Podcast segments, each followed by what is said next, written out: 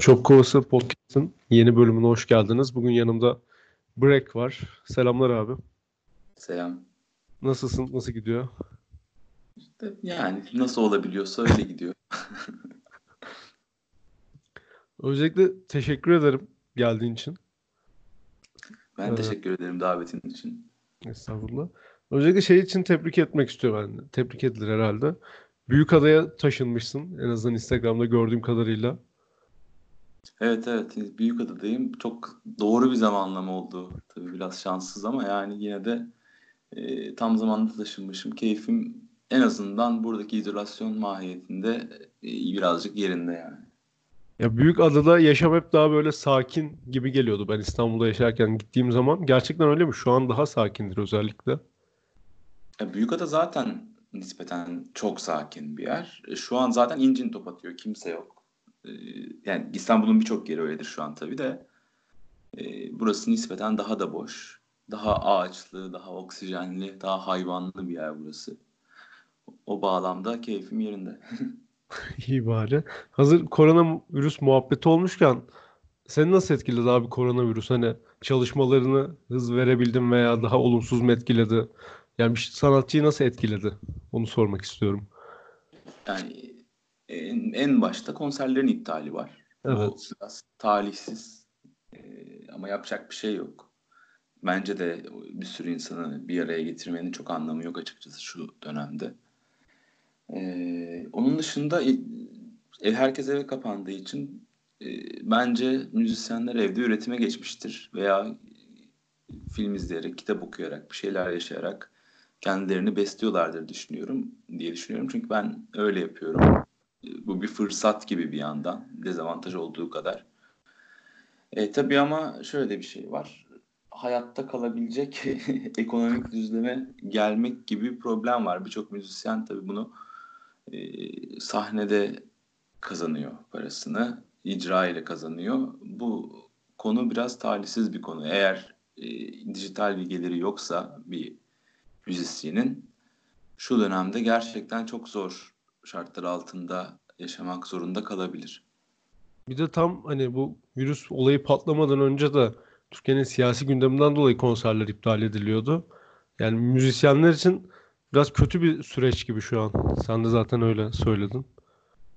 Evet evet bence öyle. Yani konser iptalleri genel olarak e, büyük sıkıntı. Ama yani şimdi görünen o ki uzunca bir süre konsersiz bir hayat yaşayacağız. Tabii her türlü kriz ortamını e, işte zeka ile çarpıştırınca bence herkes e, yapıcı çözümler getirip bunu bir avantaja çevirecektir diye düşünüyorum. Şeyi sormak istiyorum abi. Sen ilk albümünü 2018 yılında TV Juice olarak çıkış yaptıktan sonra yani çok hızlı bir şekilde seri üretime geçmek doğru bir tabir olur. Yani sürekli bir şeyler yayınladın. Yeni şarkılar, yeni eserler yayınladın. Ve ilk albümün İngilizceyken daha sonra Türkçe yayınlamaya başladın.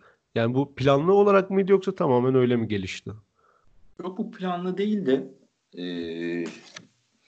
aslında şöyle açıklayabilirim durumu. Ya İngilizce yayınlamamda bir sebep vardı. Çünkü kendi Türkçe yaklaşımım e, kendime çekici gelmiyordu. Çekici bulmuyordum. Yani evet. enteresan gelmiyordu. İngilizceye girip tabii ki native speaker olmadığım için ana dilim olmadığı için İngilizce e, biraz bir kutunun içine hapsetmiş oldum kendimi ki bu tip e, kısıtlamaları severim. Bence o tip e, kısıtlamaların içindeki zenginliği kısıtlamalarla bulabiliyorsun. Kendi enstrümanlarını daraltarak bulabiliyorsun. E, İngilizce albüm yaptıktan sonra Türkçe'de kafam daha farklı çalışmaya başladı. Daha basit, daha belki tabiri caizse aptalca bir yaklaşım e, sahip olmaya başladım ve o noktada işte kendi bir gün önce söylediğim sözle barışabilir hale geldim. Kendi aptallığımı kabul ettiğim noktada ve o yüzden Türkçe devam ettim. Yapmışsın. Benim, benim, ben, e, kuramadım. Benim mesela ilk senin dinlediğim şarkın TV Juice'daki The Fall şarkısıydı. Şarkıyı çok beğenmiştim. Hala da dinlerim. Hani daha sonra Türk olduğunu öğrenmem 2018'de işte bu mikrodalga sörfüyle beraber oldu. Ben seni yabancı sanıyordum. İnternetten de araştırmamıştım açıkçası. Sonra Türkçe görünce aa dedim Türkmüş. Mikrodalga sörfü hem bence iyi bir Türkçe'ye giriş oldu. Türkçe piyasasına. Ve ondan sonra da aynı yıl içinde tekliler yayınladın. Bu üretkenliğin e, seni nasıl iler, iler kuramadım cümleyi. İlerleyen dönemde seni nasıl etkileyeceğini düşünüyorsun? Hani bir yerde tıkanırım dediğin oluyor mu bazen?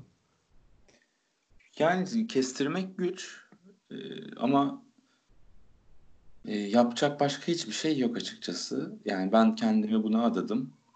Sürekli aklım orada, üretimde bir şeyler yapmakta.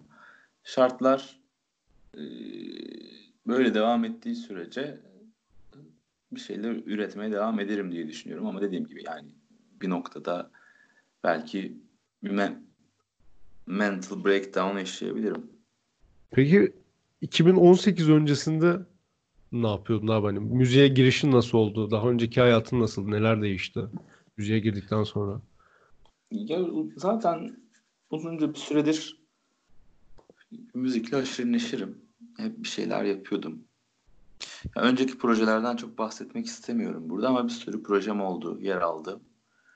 Ee, küçüklükten beri dediğim gibi e, hasta bir şekilde müzikle aşırı neşir oldum. E, değişik enstrümanlarla, değişik projelerle, evde. En güzeli evde müzikle baş başa kalmak oldu benim namıma. İşte e, o çarpışmadan sonra da break doğdu diyebiliriz. Peki şimdi e, senin ve birçok insanın da şu an yeni bir akım var Türkiye'de başlattığı diyebileceğim. Daha böyle karanlık pop olarak geçiyor Türkçe'ye. Yeni dalga olarak. Bunun yükselişini neye bağlıyorsun? Mesela Jacuzzi, Sen, Shipes TV var. Onlar ağırlıklı olarak İngilizce şarkılar yapsalardı. Hedontopia'yı belki sayabiliriz bu tarzda. Neden böyle müzik türü şu an yükselişte sence Türkiye'de? Araya küçük bir düzeltmeyle geleyim. Tabii. Pastaya genelde Türkçe şarkı yapıyor. Aa, benim o zaman. Benim genelde gördüklerim hep İngilizce oluyordu. Eyvallah. Yani şey Pasta bu konuda çok uzun süredir yani Dark Wave dediğim o janrın içinde ve Türkiye'deki yani Art Dictator ve Şipasta ilk evet. örnekleridir herhalde. Bilinen en azından benim bildiğim mazur görsün. Eksik bilgimden dolayı eğer başka birileri varsa bu konuda. Ee, bence birazcık bu yani internetin, sosyal medyanın, dijital dünyanın gelişmesiyle beraber insanlar kendi evinde prodüksiyonlar yapmaya başladılar. Ve bu prodüksiyonlar e, yani synthesizer ağırlıkta olmaya başladı. Çünkü herkes evinde bütün enstrümanları kaydedemiyor, çalamıyor. Ee, bunun için bazı altyapılar gerekiyor, para gerekiyor, ekipman gerekiyor vesaire. Yani synth pop yapmak, dark wave yapmak, bedroom pop yapmak, en azından bu janrların içine yansıyan işler yapmak birazcık daha masrafsız ve kolay. Dolayısıyla insanlar evinde prodüksiyon yapmak e, babında zenginleştiler. E, Spotify, YouTube bilmem ne derken label, label'lara bağımlılık da azaldı. İnsanlar kendi kendine release yapabilir hale geldi. Öyle olunca e, insanların evinde ya da işte cüzi bir stüdyoda ürettiği şeyleri paylaşmasına düzlem oluşturdu bu durum. Ben de son dönemdeki bu nispeten ev prodüksiyonu ve synth ağırlıklı karanlık karanlığa düşen müziklerin yükselişini buna bağlıyorum açıkçası. Daha da hani ben de mesela sizi yani bu tarz dinliyorum son zamanlarda 2017 yılından beri, Jacuzzi ile tanışmamdan beri tamamen bu tarz dinlemeye başladım. Ve hep şöyle bir şey dikkatimi çekiyor. Şarkıların YouTube istatistikleriyle en azından dinleyicilere olan, dinleyicilerin görebildiği istatistiklerle Spotify'daki istatistikler çok tutarsız. Mesela bir şarkı Spotify'da 400 bin dinleniyorsa o şarkı YouTube'da 20 bin, 30 bin dinlenebiliyor. Bu genel kitlenin, bu müzik kitlesinin daha genç olmasından mı kaynaklanır yoksa başka bir sebebi var? Yani açıkçası bu konuyu çok düşünmedim ama şöyle bir düşünürsek birincisi e, Spotify'da bir şeylerin yayılması şimdilik daha kolay. Çünkü yani bundan e, 10 yıl önce ya da 8 yıl önce e, Facebook ağırlıklı bir dünyada YouTube paylaşımlarıyla ilerliyordu müzik viralitesi.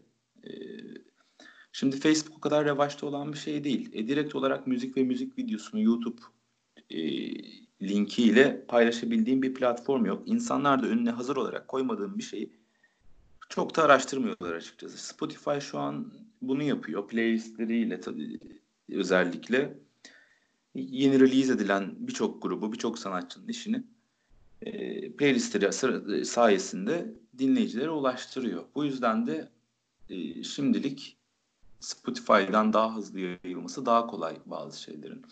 Ya, tabii ki YouTube'un da belli bir kullanıcı kitlesi var. Ama açıkçası ben şeyi çok anlamıyorum. Yani şu an en azından güncel olarak YouTube'da e, yani gün, güncel olarak YouTube videolarının çok paylaşıldığı ve insanların gözünün önüne konulduğu e, platform olmadığı için hani Instagram'a link atamıyorsun artık ne bileyim ya da işte TikTok çok revaçta falan oraya ekleyemiyorsun.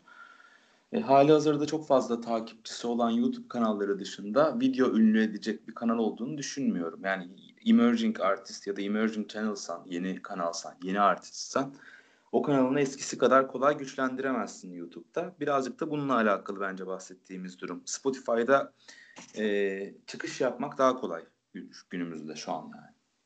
Ya kesinlikle ben mesela gerek Jacuzzi'ye işte gerek seni hep bu haftalık keşifler kısmında öyle bir anda önüme denk geldiler. Yani Spotify bana önerdi. YouTube'da onu çok göremiyoruz. YouTube'da sürekli bir döngü var. Atıyorum Cure dinleyerek başlıyorsun ve bir yerde seni Müslüm Gürses'e bağlayabiliyor. ya bence eğlenceli bir yolculuk o. Şimdi şey evet. Ama yeni keşifler yapamıyorsun müziğe dair. Ya evet nispeten daha zor. En azından birilerinden clue alman lazım. Birileri sana abi şunu dinleyecek falan. Sen de öyle dinleyeceksin. Yani YouTube bazında konuşuyorum. Ama bir yandan da tabii hani videolu içerik paylaşmak falan filan.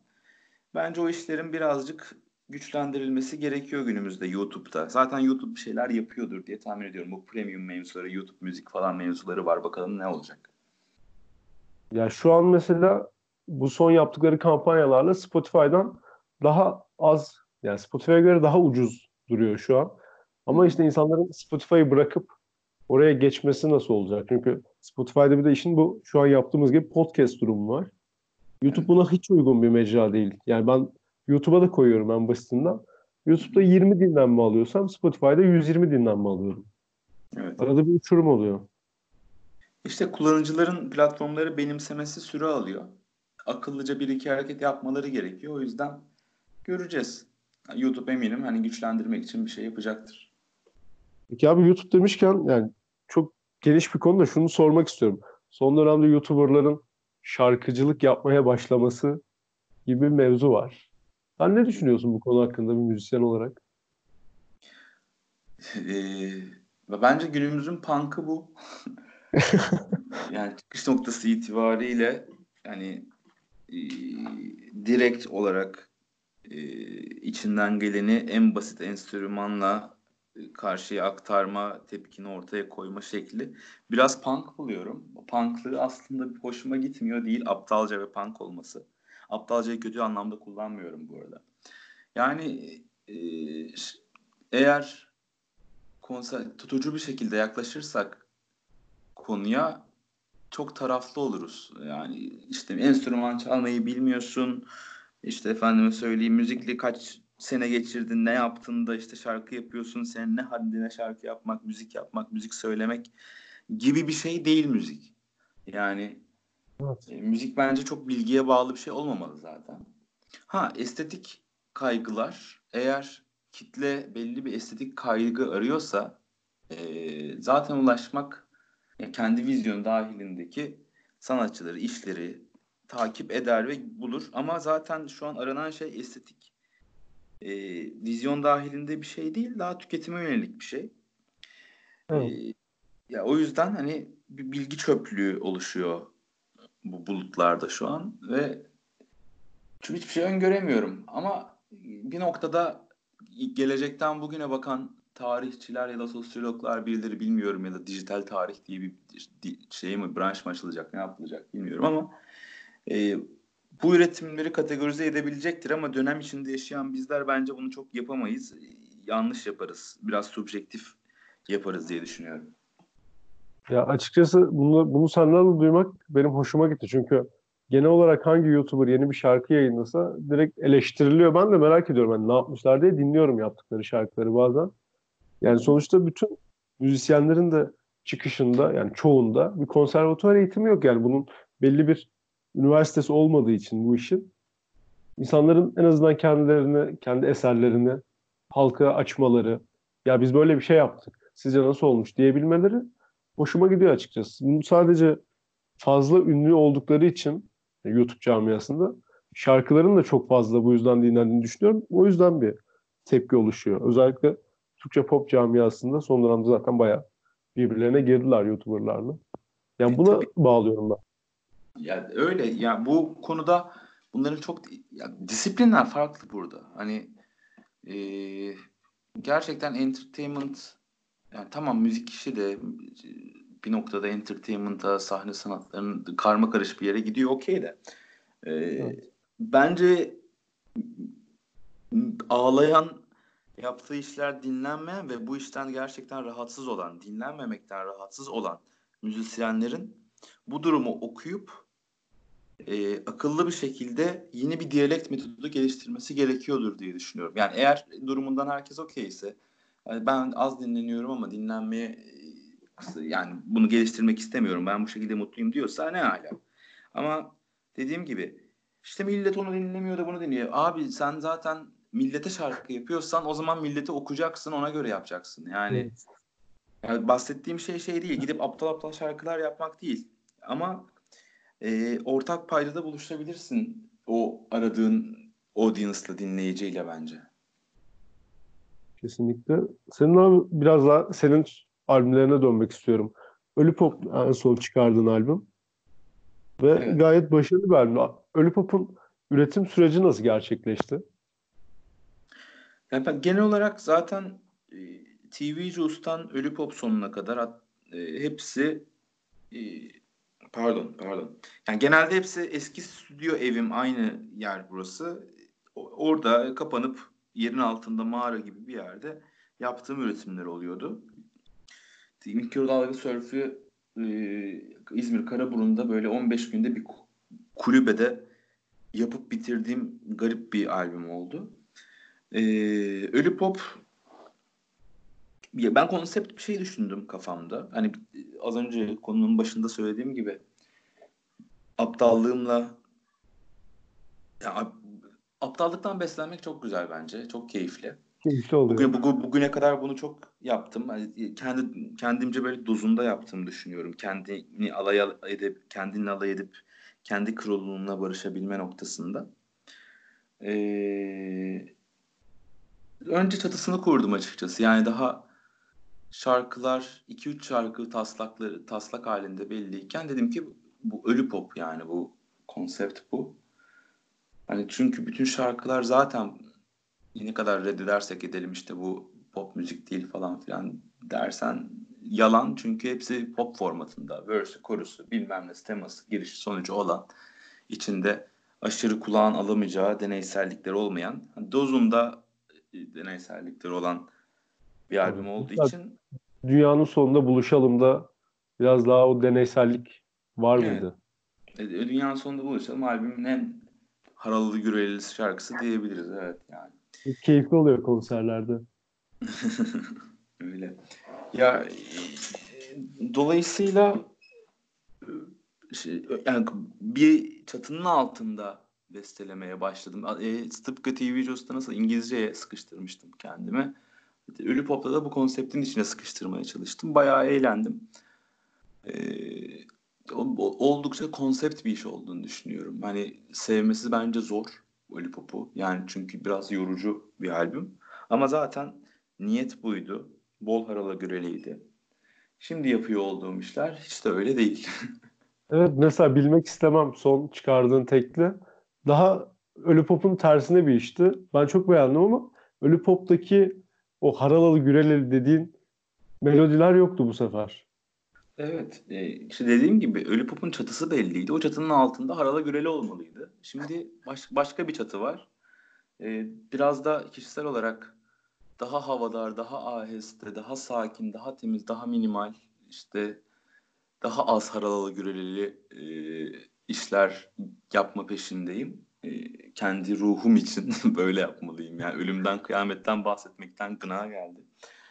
E, o yüzden işte bilmek istemem de bu konuda bir giriş oldu. E, üretiyorum. Bakalım bir sürü şarkı oldu yine. E, belki single single yayınlarım ya da belki Eylül'e, Ekim'e bunların hepsini bir albümde toplayıp ortaya çıkarırım.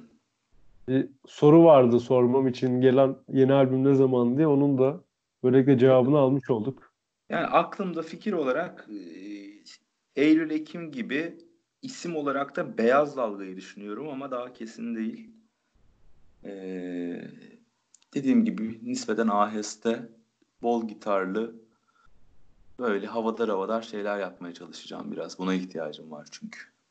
Yani biraz daha o zaman bilmek istemem de gördüğümüzde tesadüfen hayatta şarkın gibi bir karışım mı beklememiz gerekiyor?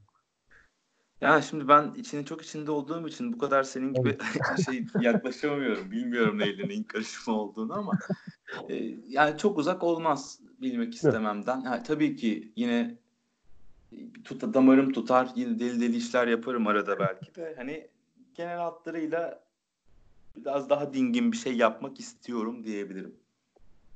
Ben biraz konserlerimden bahsetmek istiyorum abi. En azından iptal edilmeden önceki bu yap, yapılan konserlerden. Hala gidebildiğimiz konserlerden. Ben iki konserine katılmıştım senin. Biri Ankara Haymatlos'ta. Öbürü de İstanbul'da Bomontiada'daydı. İkisi de çok keyif, ikisi de çok keyifliydi ama Haymatlos'takinde yani belki kapalı ortam olması sebebiyle çok daha coşkuluydu. Senin unutamadığın bir konser var mı ya dedin çok güzeldi dediğin? Yani çok hepsi çok acayip geçiyor. Ben zaten konserde tamamen kendimi kaybediyorum. Yani orada ben ben değilim. Orada ilk ağzımı açtığım andan itibaren bir kişilikten bir kişiliğe otomatik geçiyor. Hiç açıkçası farkına varmıyorum. Hani biz zaten içeride sahne üstündekiler olarak anlatılacak bir şey yapamıyor, yapmıyoruz. Yani o, o dünya farklı bir dünya. Benim de şansıma ya, yapmaya çalıştığım şeyi anlayan, sindiren ve e, bunun üstüne koyan insanlarla sahne üstünde beraberim. Dolayısıyla biraz aslında kendimize çalıyoruz. E, ama tabii ki o, ya, ürettiğimiz o müziğin doğası biraz agresif ve coşkuya açık olduğu için de konserler dediğin gibi enerjik ve hızlı geçiyor. Ee, açıkçası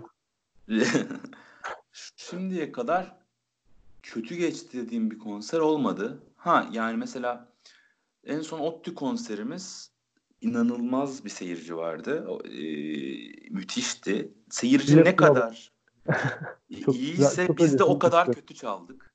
Yani aslında.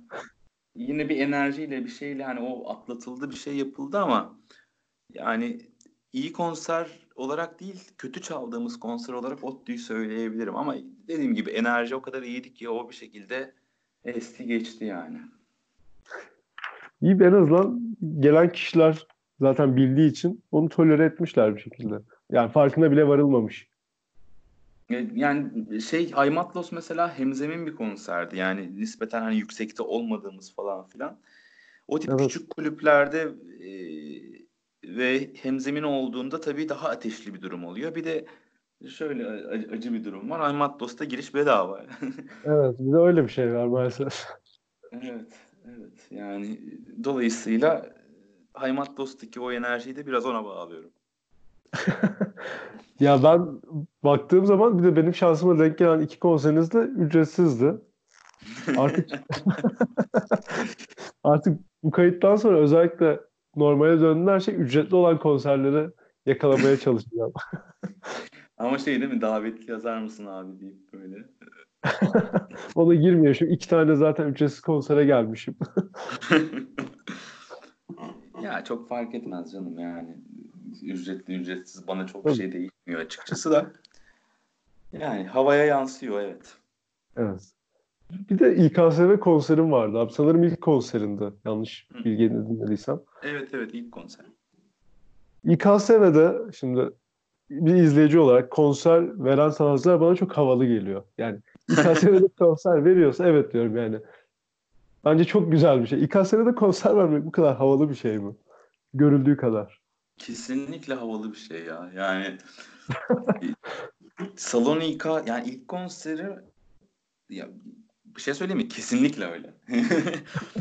Çünkü çalmadan önce Salon İKSV'de yani Salon İKSV'de hiç çalamayacağımı düşünüyordum açıkçası. Ee, böyle bir şey keşke olsa falan düşünülemez bir şeymiş gibi geliyor ama öyle bir geliştik ya ilk konser Salon İKSV oldu ve böyle en çok hayalini kurdum. En bana en iyi enerji veren sahnede ilk konseri yaptık falan.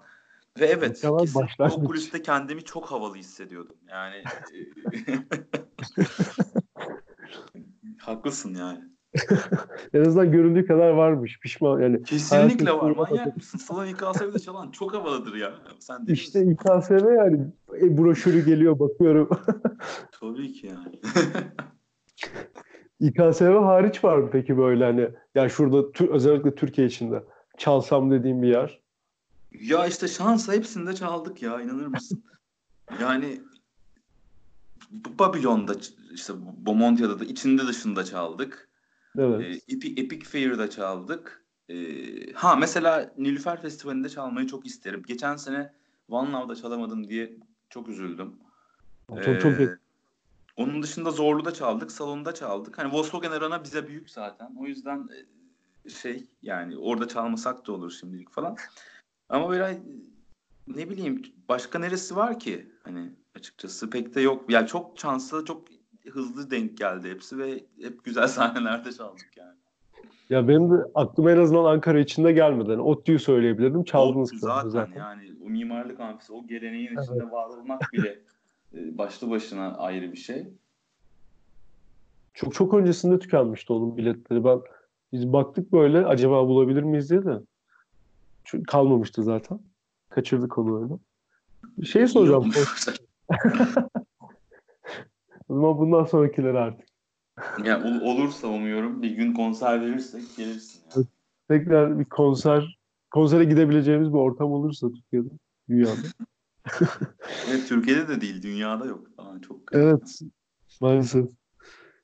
Şeyi soracağım konserlerle ilgili bir daha abi. Ee, genelde hep verdiğiniz şehirler büyük şehirler oluyor. İşte İstanbul, Ankara, Eskişehir. Hı hı. Ben şu an şeye baktığımda Spotify'da dinlenme verilerinize baktığımda da işte sırasıyla İstanbul, Ankara, İzmir, Bursa, Antalya. Bu müzik türündeki başka gruplara, başka kişilere baktığımda onlarda da hep bu ilk beşi görüyorum. Hı hı.